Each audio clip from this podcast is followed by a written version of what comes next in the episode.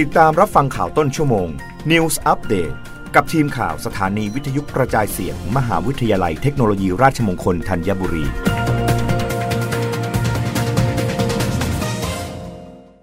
รับฟังข่าวต้นชั่วโมงโดยทีมข่าววิทยุราชมงคลธัญบุรีค่ะ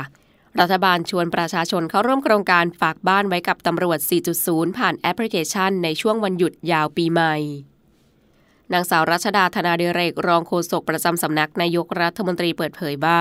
รัฐบาลโดยสำนักงานตำรวจแห่งชาติ เตรียมกำลังตำรวจทุกพื้นที่ทั่วประเทศ ระดมออกปฏิบัติงานป้องกันปราบปรามอาชญากรรม อำนวยความสะดวกดูแลประชาชน เพื่อสร้างความมั่นใจในความปลอดภัยในชีวิตและทรัพย์สิน การเดินทางให้กับประชาชน และป้องกันการเกิดเหตุโจรกรรม ทรัพย์สินของประชาชนที่ไม่อยู่บ้าน ในช่วงเทศกาลที่มีวันหยุดยาวต่อเนื่องหลายวันสำนักงานตำรวจแห่งชาติแนะนำช่องทางเข้าร่วมโครงการฝากบ้านไว้กับตำรวจ 4.0 ช่วงวันหยุดยาวเทศกาลปีใหม่ 2566 ประชาชนสามารถลงทะเบียนผ่านแอปพลิเคชัน ฝากบ้าน 4.0 OBS สำหรับขั้นตอนการลงทะเบียนผ่านแอปพลิเคชันฝากบ้าน 4.0 OBS เริ่มต้น 1. โหลดแอปพลิเคชันฝากบ้าน 4.0 OBS 2. ลงทะเบียนกรอกข้อมูล 3. เลือกสถานีตำรวจที่ขอรับบริการฝากบ้าน จากนั้นเลือกเมนูฝากบ้านแล้วกดเลือกฝากบ้านของฉัน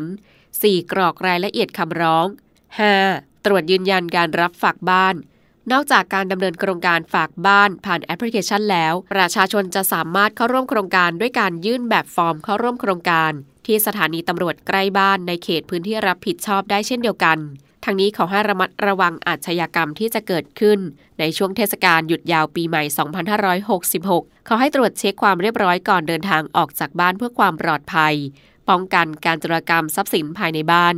ขอให้ทำการปิดล็อกประตูหน้าต่างให้เรียบร้อย ไม่ควรละทิ้งเด็ก หรือผู้สูงอายุให้อยู่บ้านเพียงลำพัง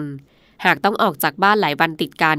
เชิญชวนให้เข้าร่วมโครงการฝากบ้านไว้กับตำรวจ